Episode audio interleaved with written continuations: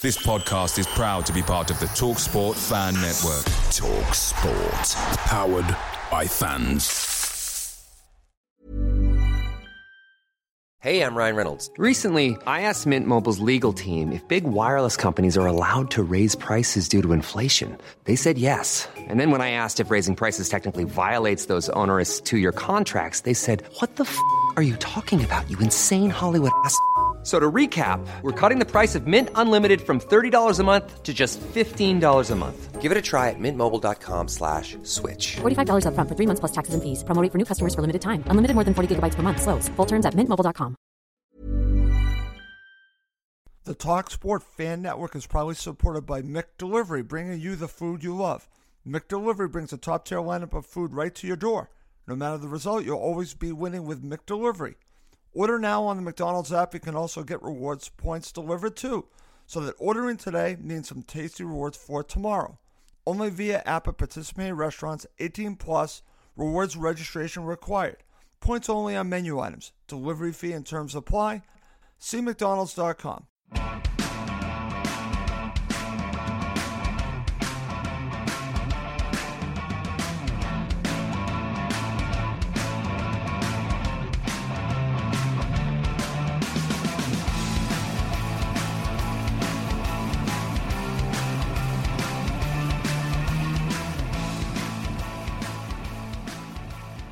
Good evening, listeners around the world. This is Emilio Danello this on Cottage Talk full time. Um, I'm with Craig Coburn, our co-host this evening, who's going to reflect with me on our extremely disappointing performance and a 3-0 drubbing by bottom of the table Barnsley. So I'm not sure there's many positives to talk about today, but nonetheless, let's let's. I've agreed with Craig that we'll do the show because there's, there's a few things we probably need to be focusing on today, and uh, and both of us were there at a very windswept and wet Craven Cottage. This is only about half an hour, 40 minutes after the game. So, uh, Craig, welcome back to Cottage Talk. Thanks, Emilio. And I has, well, how how do I start today? You know, you know, both of us were extremely disappointed with this result. What went wrong today? You know, was was this result coming? I think that's just probably what I want to reflect on. I just think you know we've we've gone on an unbeaten league run. I don't think we've played particularly well in any of those games and the fact that we're still in sniffing distance of the top two um, is either a reflection on how poor the division is rather than on how well Fulham are playing. So, in your opinion, was this result coming? Because we were extremely Look, poor. Emilio, Emilio, I'm traumatized after seeing today's game. We played so poorly. We've now lost both games to the bottom of the table Mhm. team, and we lost 3 0 at home to the bottom of the table Mhm. team. Um, the conditions were appalling, but the football was even worse. Uh, mm. We clearly struggled in the wind and the rain, and we couldn't get anything going. We couldn't decide if we wanted to do uh, short passes and play possession-oriented football or go route one in these conditions. But whatever it was, it was nothing short of catastrophic. Mm. Um, and it was probably the worst game that I've seen this season. Mm, yeah, don't don't disagree with you. Definitely the our most appalling performance. We just didn't get going right from the word go. I thought the the lineup, you know, fairly strong. Bobby Reid back on the bench, Knockaert back on, you know, back in the starting eleven. You know, to be honest, I think we've said this time and time again. Yes, we're we're in the top three, or we're in the top three, but our performances sometimes flatter to deceive. And I just felt that a result such as this was was only a matter of time it was going to come because I think the last these six games unbeaten run we struggled against Hull, struggled against Middlesbrough, struggled against Huddersfield, struggled against Charlton, Millwall. We haven't won those games that we won. We weren't convincing, and the games we drew, we were not particularly flattering either. So I just feel that it was maybe a wake up call today, and we just didn't get going. I'm not going to blame the weather and the conditions because they've had to play in the same conditions as we were. We just didn't turn up and look very disjointed, very fragmented, hmm. maybe a little bit tired from the game on Wednesday night. Do you think that played a part potentially? Hard to say. I, look, where we fell short today was, of course, with the performance of our goalkeeper, Marek Rodak, Mm, who has been a savior for us mm, uh, over the last several games. In fact, I would chalk up much of the improvement in our results mm, to uh, the introduction of Rodak, the substitution of, of Rodak for Bettinelli, Mm. as well as the arrival of Michael Hector. And to see today what happened with Rodak making a two, perhaps even three errors, uh, allowing allowing the goals. and even Michael Hector standing off Cauley Woodrow too much for the third goal. Mm. It's it's quite a puzzling experience um, because the players who had been delivering for us were the ones who let us down the most. Mm. Yeah, and I think if we look on look on those, reflect on those goals. At the end of the day, you could argue that we handed the win to uh, to Barnsley with the, the mm. catastrophic defending and goal uncharacteristic goalkeeping errors from Roberts. Let's look at the first the first goal. You know, for me, as soon as I saw you know that incident, I, it was a straight penalty for me. It was directly in front of me, straight down where I sit. I saw it, and nothing other than a penalty being given, and, and many people around me thinking Rodak was lucky to stay on the pitch. From where you sat behind the goal, what was your first reaction? Was it a penalty? Did you thought a bit soft? It was definitely a penalty. The ball had been centered in. Rodak had an easy uh, ball. It slipped out of his hands, maybe because it was wet, mm. and and he effectively had to uh, tackle the attacker to prevent him from uh, coming on goal. Um, it was a blatant penalty. It was quite a bizarre mm, penalty. I haven't seen one like that in a very long time. I hadn't thought at the time about whether he should have been sent off, but now that you mention it, pro- i would probably need to see a replay if if uh, if he was the last man. Yeah, because to, to first, my automatic reaction when I saw that was penalty, but it, all went a little bit. It was odd because it all went eerily silent. The referee immediately made his decision. He, there was no hesitation. I just saw him point to the, to the penalty spot. But the Barnsley players were thinking, is it a free kick to Fulham? Was there a foul in the lead up? Fulham players were assuming it was a foul and the referee had given a free kick to Fulham. That's that was my automatic reaction from what, what I saw on the pitch. Even though I thought, well, actually, there was an incident there. He actually was either tugging the player or got himself tangled up and like a bit of a push. And ultimately, I think Barnsley was just as surprised as the uh, Fulham fans that they got a penalty, to be honest. And Cauley Woodrow, typical, you know, he, he took the, pe- the penalty comfortably, scored well. Thankfully, didn't celebrate in front of our fans, which was which was honourable of him. But the end of the day, that's just just unusual penalty. But for me, it was a penalty to hundred percent. That was so. Yeah, look, it, it, it, clearly was a penalty. There's no question about it. Um. I think the reason people were hesitant was that it was just such a bizarre penalty. Mm.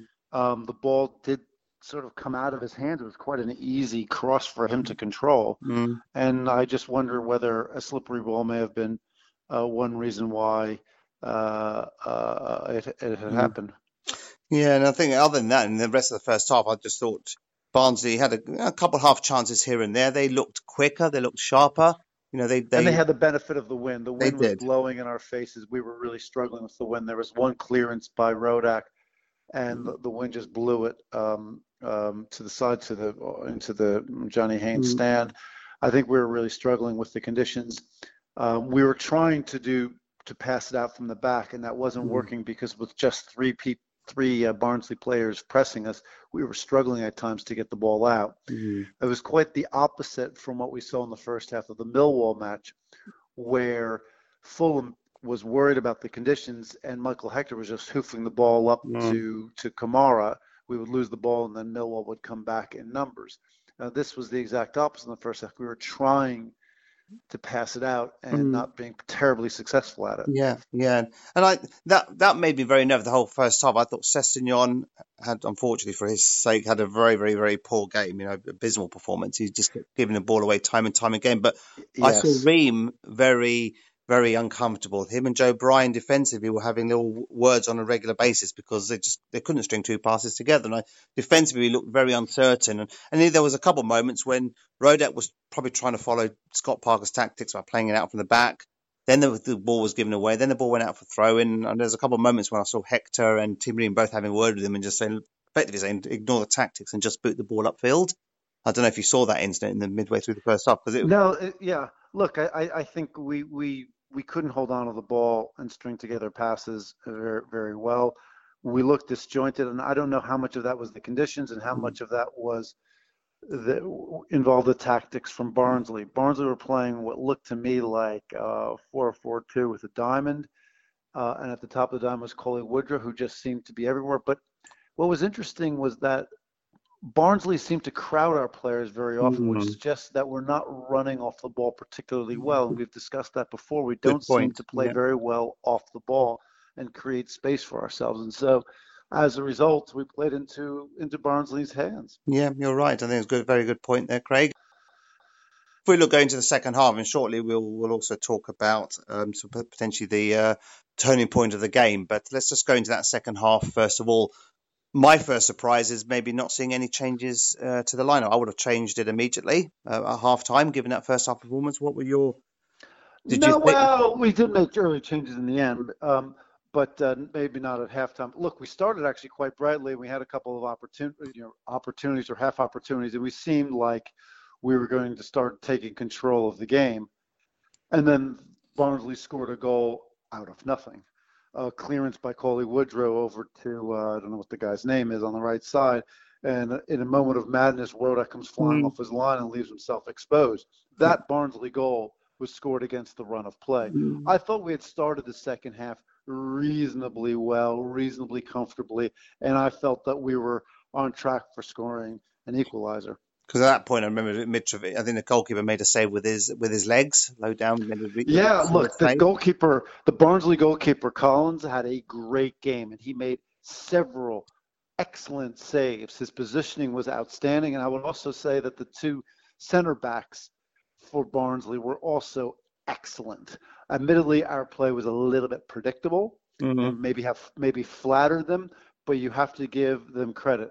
Yeah, and I, and I, think that's the key thing as well. You know, at the point at that point, Fulham were starting to dominate without necessarily creating much chances. We just had a bit. The ascendancy was certainly with was with Fulham in that first ten minutes of the second half. But again, I don't think we tested their goalkeeper enough, especially being the home team arguably the best squad in the division. I just, you know, just to be humiliated by the bottom of the table team is, is extremely disappointing. But we'd actually look at that moment of madness that you've mentioned about Rodak, what, what, must what must have gone through his mind? Because it was a mean, moment of madness. It was a moment of madness because I, I don't know who the defender was. It was Ream who was tracking um, the Barnsley player, but he was out quite wide. I mean, there was mm. nothing. Even if he had beaten uh, Ream, he, he wasn't going to be bearing it on goal. There was just no reason to come flying off your line like that. Um, and so it was quite a puzzling decision by Rodak. Now he has made decisions like that in the past. Remember the uh, away match at Middlesbrough where he was yes. sent off again for flying off his line in a in in a crazy way. Yeah. So you know, it's one of those things um, that happens. But we we gave you know he he gave away the goal, mm. and when it went two 0 it just left I think all of the fans mm. and the players completely shell shocked mm, mm. um, because we were expecting that w- to be pounding on their goals for the equalizer, and instead. Barnsley, who are not a particularly talented team, bottom of the table. They were six points adrift of safety at the start of the day. They they they were up two 0 out yeah. of nothing. Out of nothing, exactly. And to be honest, the rest of the game was very academic. To be totally honest, there was a there was a moment when um, you know we'll talk about the substitutions in a moment as well. But obviously, the third goal, Fulham obviously trying to get something out of the game and completely left exposed defensively. And to me, I haven't seen the replay, but you know, obviously Hector could have done better. But did was Rodak partially at fault because I thought the ball did it go through his legs or did it go inside? For me, it looked like it went through the inside post.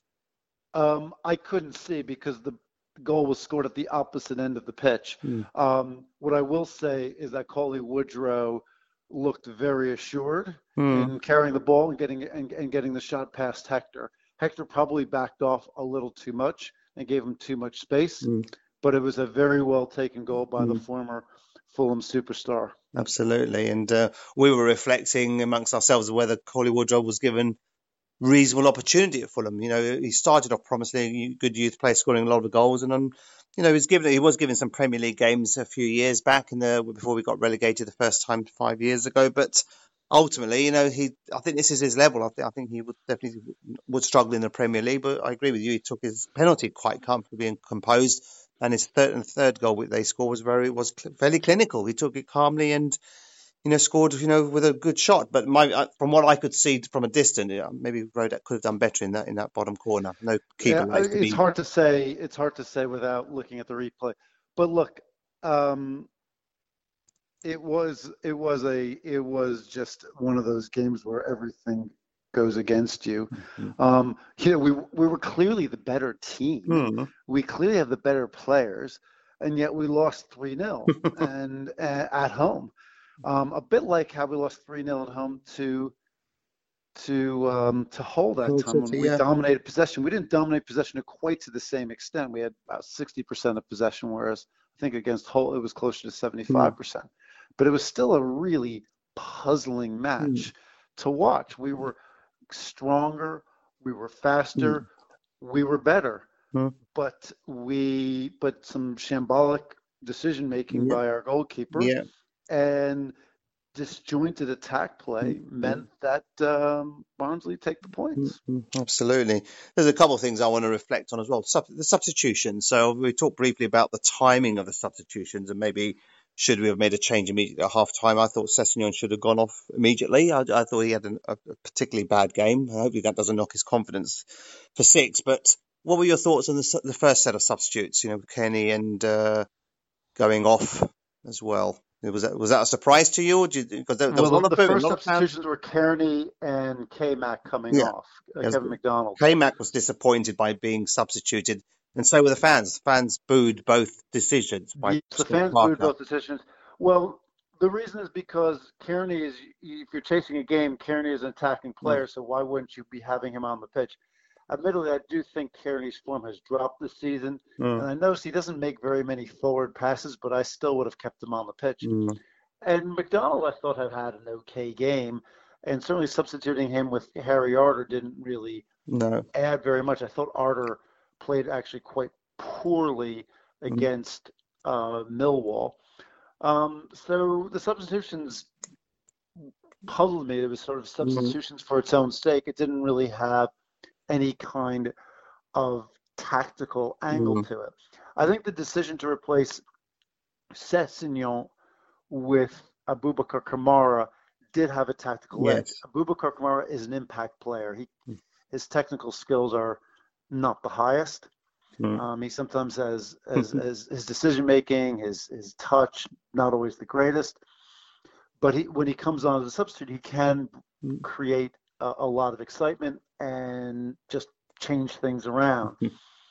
that said, um, taking him taking Sessegnon off meant that we went to three in the back Mm. and we looked very disorganized. We did. We did. I mean, I guess it was like a three-four-three. I couldn't even. I was trying to figure out what the formation Mm. was. It looked very weird, and we didn't. And we just looked like we had like a lot of attackers and three guys at the back. Exactly. Um, and as you know, Joe Bryan likes to drift up as well. So sometimes it was only two at the back, and that did leave us exposed several times yes. um, to to counterattacks from Barnsley without really giving us an attacking edge. Um, uh, what really had surprised me was that Sessegnon was starting in lieu of Denis Odois. I thought Odois has been playing reasonably well for us. Maybe he needed a rest. Mm. Um, but uh, it's quite clear, I think, again, that Sessegnon's decision making, his positioning, he tends, Mm. is, is questionable. He drifts too much centrally for my Yes, taste, yeah. and his passing is some sometimes goes really awry. Bit wayward today his passing. I think I, you know I don't want to point all the criticism on his shoulders. Obviously, Rodak had a very very poor game, uncharacteristic. But Everybody had a poor. Yeah, I thought no Sessegnon man match. particularly- My man of the match is Junior, the bu- builder. yeah, for salvaging the ball when it was hoofed out. You know, the fact that Yes. that was I was going to mention. I definitely I agree with you, man of the match. And one thing as well, I don't know if you noticed at the point when AK came on, they had his a white note in his hand, and he was carrying that and running with that for about two minutes, and we managed to salvage it. I've actually got you know one of my co-hosts, Rob Elliott. He actually salvaged the piece of paper that. The, the the Scott Parker and the team gave him to walk on the pitch to show basically the formation they should play with at the point that AK come on. So if any listeners wants to know more about what was on that bit of paper, then I'm willing to put it on auction. We've got evidence of it, and um, so we managed to Okay, well, retrieve I, it. I, I, I'd be curious to know what it says, um, but I don't think it's going to be remembered for posterity like so many other great documents Absolutely. been produced over time. And I think the key thing is the, the the formation that was noted on that piece of white paper was not the formation they played at the point that AK came on. So that was that was no, interesting as well. So, but yep. So if anyone wants a note and wants to raise some money for charity, please do let me know. I'll give you evidence of that note, and, and then we can donate some money to charity. But uh, But on, that a, was- on a serious note, we, we had three in the back, and we, we we really didn't look particularly organized. It just seemed there's, you know, if I compare it with the two seasons, the two seasons in the in the championship under Jokanovic, the team was often very suspect on defense, but it had a real attacking and passing mm. fluency. This team doesn't. It has better players, but we just mm. seem to be very disjointed. And the only reason we came close to scoring goals was because we were practically muscling it in. We have mm, just yeah. better athletic players. Yeah, absolutely. Well, let's let's wrap up this call. So I think one one thing, the last thing I want to mention was about was this a wake up call for Fulham? You know, was this result coming, or was it just a, a one off bad performance that we want to put behind us and move on to the uh, the derby away? But for me, and many people around, and it's where I sit, probably felt that we were expecting a performance of this kind for some time. So we haven't we've been unbeaten without playing well. Now that that could be reflected as being a positive, Alternatively, it also reflects the fact that you know have we played better, you know, better than we should be playing. And uh, as far as I'm concerned, you know, I thought that performance was was coming. What yeah, you... look, I think I think over the last several games, our attacking performance has generally speaking been poor, other than the beginning of the Huddersfield match. But what has generally been good has been our defense. We have looked a lot more solid thanks to Rodak mm-hmm. and Hector, we've looked a lot more solid at the back. And I think what was so distressing about today was that was the area of the game that that let us down. And when your defense lets you down, then the team can really unravel very quickly. Mm-hmm. Hopefully, this that's a one-off, and that Rodak and, and Hector have, and the rest of the defense have a better game. And then what I think the team need to work on is the is the attacking the strategy around attacking our 4-3-3 or 4-2-3-1, however, whatever you want to call mm-hmm. it, relies on balls coming in from the wing to Mitrovic. Yeah. And how many times did we do that today? Yeah, exactly. None, maybe None. one. How many times did we do that at Millwall? Maybe one. Mm-hmm. We're not getting behind yeah. the defenders and putting crosses in for Mitrovic. That's how we scored goals in, in our promotion season. That's how mm-hmm. we will get promoted this season. Yeah, absolutely. Well, Craig, thank you very much for sharing your thoughts about this extremely disappointing performance. Hopefully, uh, there'll be some lessons learned from this, and we can take that away to Derby County away next Friday. But once again, Craig, thanks for joining Cottage Talk for Thank time, you. and we'll we'll have you very soon back on the show. So, so everyone around the world, thank you for listening to Cottage Talk full time. This is Emilio Danello, and was with Craig Coburn this evening. Thank you. For Fulham fans everywhere, this is the ultimate football app for you. Plan your match day with our GPS travel planner, taking you to the best pubs, restaurants, and hotels home and away. Download the free COY Whites app now from the App Store and Google Play. It's the 90th minute, and all to play for at the end of the match. All your mates are around. You've got your McNugget share boxes ready to go. Your mates already got booked for double dipping, and you steal the last nugget, snatching all three points. Perfect. Order McDelivery now on the McDonald's app. Are you in? I know I'm in. At participating restaurants, 18 plus, serving times, delivery fee, and terms apply. See McDonald's.com. When you make decisions for your company, you look for the no brainers. And if you have a lot of mailing to do, Stamps.com is the ultimate no brainer. It streamlines your processes to make your business more efficient, which makes you less busy. Mail checks, invoices, legal documents, and everything you need to keep your business running with Stamps.com. Seamlessly connect with every major marketplace and shopping cart.